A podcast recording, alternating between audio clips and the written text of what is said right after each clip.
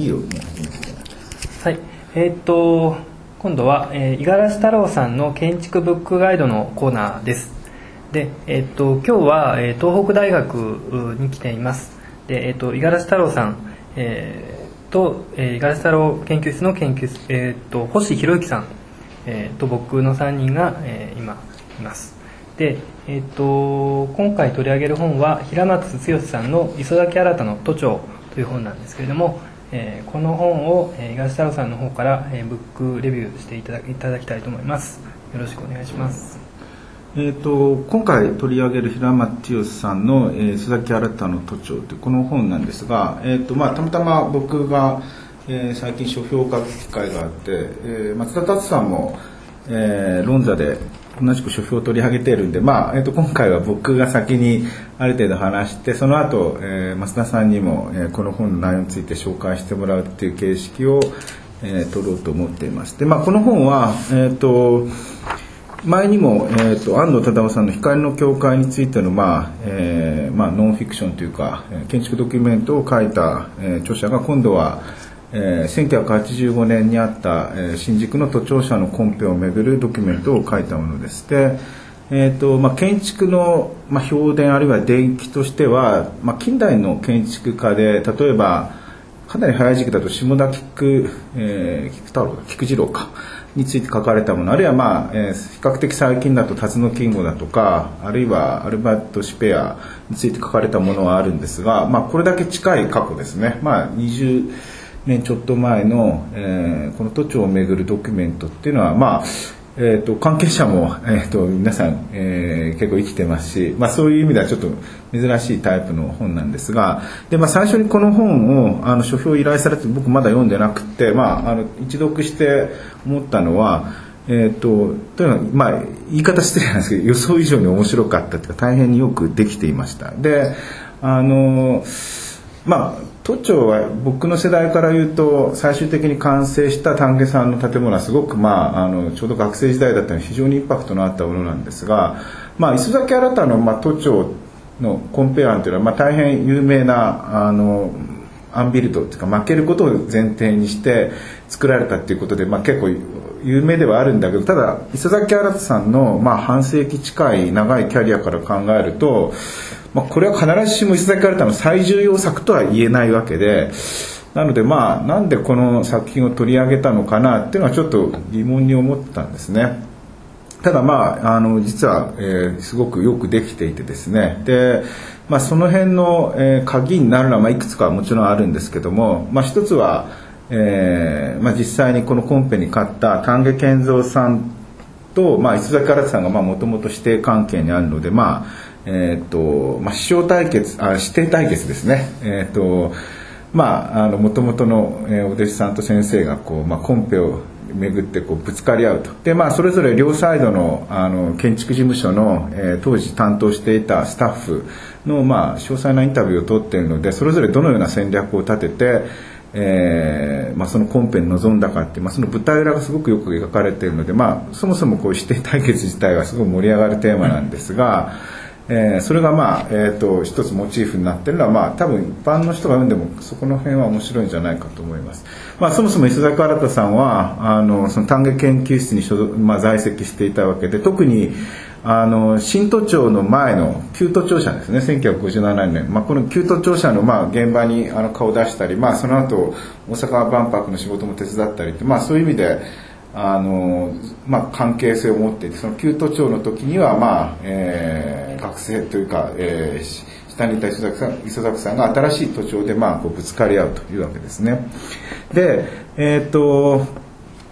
そうですね、まあ、あとこの2人はやっぱりすごくあの戦後の日本を代表する建築家ですけどもそれぞれえーまあ、丹下さんは、えーとまあ、東京オリンピック万博と、まあ、戦後日本の復興を象徴する国民的な、まあ、建築家で、まあ、国家を担う、まあ、顔を作ったわけですよね。で一方その次世代のスターなり須崎さんっていうのは、まあ、逆に地方の仕事が、えーと、メインであの、まあ、各地に美術館を建ててたんですけど結局東京にはそれほどこう代表作というものはあんまないんですねそういう意味でまあ割と2人のあの好対象のえー、まあこう生き方というか建築家としての生き様っていうのはここでこう、えー、正面からぶつかり合うっていう構図をとっているっていうのがまあ面白いかなと思います。でさらにまあこの本が非常によくできているなっていうのは、えーとまあ、それぞれ丹下さんと磯崎さんのまあ背景を掘り下げていくとまあえー、単に建築だけではなくて、えーまあ、研究者だとか政治家だとか地元の有力者だとか、まあ、いろんなこう人脈が、え、浮かび上がっていて、まあ、はっきりと東京大学系列ですね。つまりあの東京大学の系列の、まあ、人脈の相関図みたいなものが非常にこうあの立体的にこのコンペという針の穴というのかな、まあ、そこを糸口にしてまあ、ある意味で戦後日本の建築と社会がこう大きく俯瞰できるような構図になってこれはまあちょっと読んでなるほどよくできてるなと。あのなんであのこの都庁のコンペなのかなって最初疑問に思ったんですけど、まあ、そこからこうどんどんどんどん掘り下げていくと、まあ、すごくあの戦後日本の建築と社会のまあ関係っていうのがこう俯瞰できるっていうのはそういう構図になってるっていうのが、えー、この本のまあ非常に面白いところです。でまあ、先ほども言ったように、えーと当時のスタッフですね、えーまあ、磯崎新さん側だと、まあえー、青木淳さん、えー、あるいは菊池誠さんあるいは渡辺真理誠さん、まあ、この3人がそれぞれ磯崎アトリエでは、えー、3つの、えー、それぞれ超高層案ツインタワー案低層案という、まあ、3つの案を、まあえー、任されてそれを進めていくあるいは一方で丹下さんの方では古市哲夫さんが、まあえー、その担当してどのようにまあ設計を進めたか非常に詳細に追跡していますだからまあ単純に、えーとまあ、そういう歴史の話というよりは、まあ、一種仕事術というか建築家はどういうふうに仕事をするかと。あのどういうふうに仕事を任せてアイデアを展開させるかって、まあ、そういう仕事術の本としてもよくできていると思います。でまあ丹下さんの方は、まあ、彼の得意とするモニュメント性シンボル性あるいは左右対称の軸線っていうのを非常に重視して、えー、都庁の案を作るのに対して磯崎さんはまあこうやっぱりちょっとこう、えー、ずらしていくわけですよね。ですからこうまあ普通にいくとこれやっぱツインタワーになっちゃうのを、まあ、あえてそれを選ばないで問題提起型のアイデアを出していくと。でそこにさまざまなえ哲学だとかアート的な、まあ、ドローイングをこうそこにかあの付加していくっていう、まあ、そういう2人のこう方向性が非常にこうやっぱここでも鮮やかにこう違いっていうのが描き出されてると思います。でまあ、そういう意味で、まあ、なんかこの本を読んで思ったのは、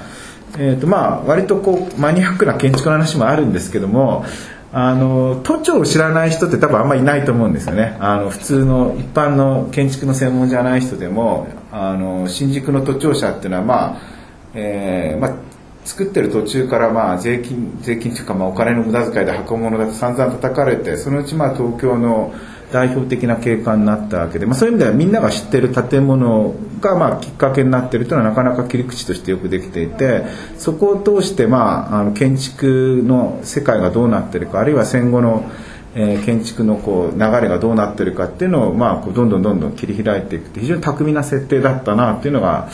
えー、全体を読んで思ったことです、まあ、そういう意味ではこう人間ドラマの群像にもなってるわけです。ここにはいろんな登場人物が出てきて、まあ、それでこう建築の、まあ、建築論になり得ているという意味で、えー、非常に面白かったかと思います。で、まあ、一方でこれを読んで思ったのはもうこういう物語が書けるっていうのは逆に現在だと実際想像しづらいなと思ったんですね。つまり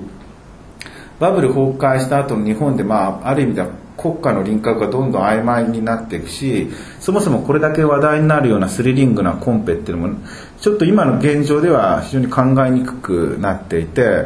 まあ、だから逆に言うとそのこの都庁のコンペっていうのは、まあ、ある意味では東大系列の人たちがその、まあ、非常にこう、まあ、国だとか東京の顔を代表する、えー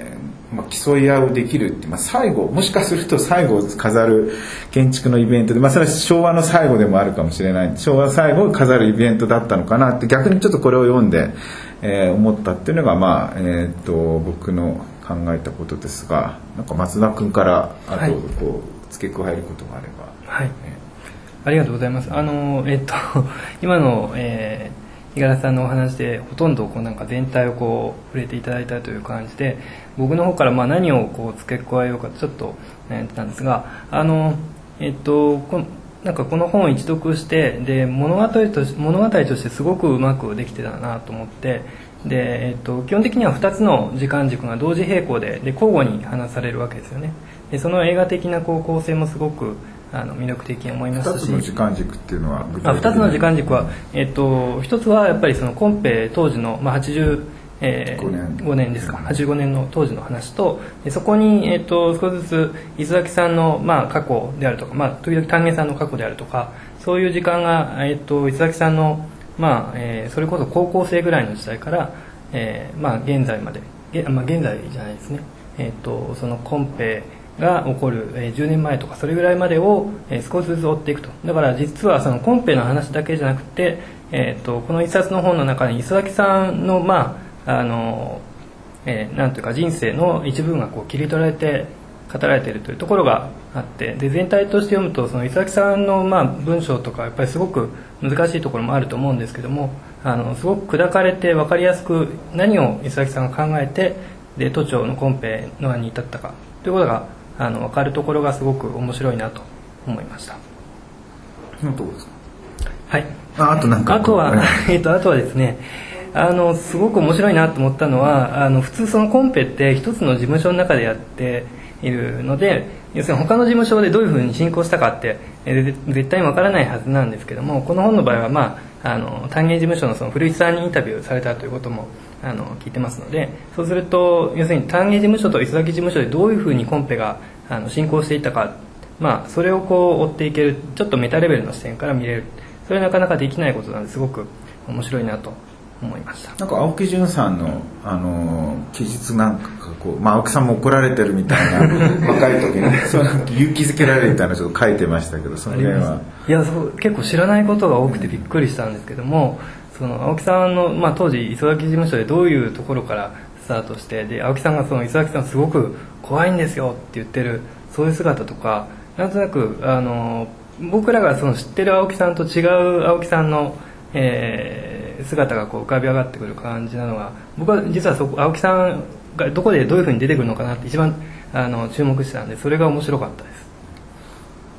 とは星さんからもなんか、うんあの私は単純にその物語として読んでしまってあの非常にその丹下さんって偉大な巨匠であるんだけれどもなんとなくこの物語の中で少し物悲しさを感じてあのコミカルに描かれてるなっていう感じがしたんですね。でもう国家を背負ってる丹下さん。でそれで、まあ、家を背負う長男のような描かれ方をしていて磯崎さん本当自由に気ままに生きてる中次男坊のようなあの書かれ方をしていてあのその物語の対象が非常にあの面白いなと思いましたね。まあ、これ丹下さんのあの、まあえー系系譜から言うとちょうどあの、まあ、戦後のあの広島の平和記念資料館ピースセンターから始まって万博とあのあ都庁あオリンピック万博ってあって、まあ、70年でこう一旦日本のこう、まあ、復興がほぼ一旦こう完了するところで、まあ、中近東で仕事が実際多くなってで日本国内の仕事がまあちょっと減るんですよね。でまああのあるにしても、まあ、草月会館だとか、まあ、今度壊されるかもしれないっていう花江森ビルだとかあるいは赤坂プリンスでちょっとまああのクリスタルなガラスのこう造形でちょっとこうまあ丹下さんもこうまあなんていうのかななこう過渡期というか、っていうまあ時期が70年代にあって、まあ、そういう意味でこう85年のこのコンペに勝ってっていうのはまあこう丹丹下さんがこう日本に再びえー君臨するというか、まあ、あのポ今度はポストモダニストになって君臨するっていう、まあ、ちょっとそういうあのタイミングでもちょうどこの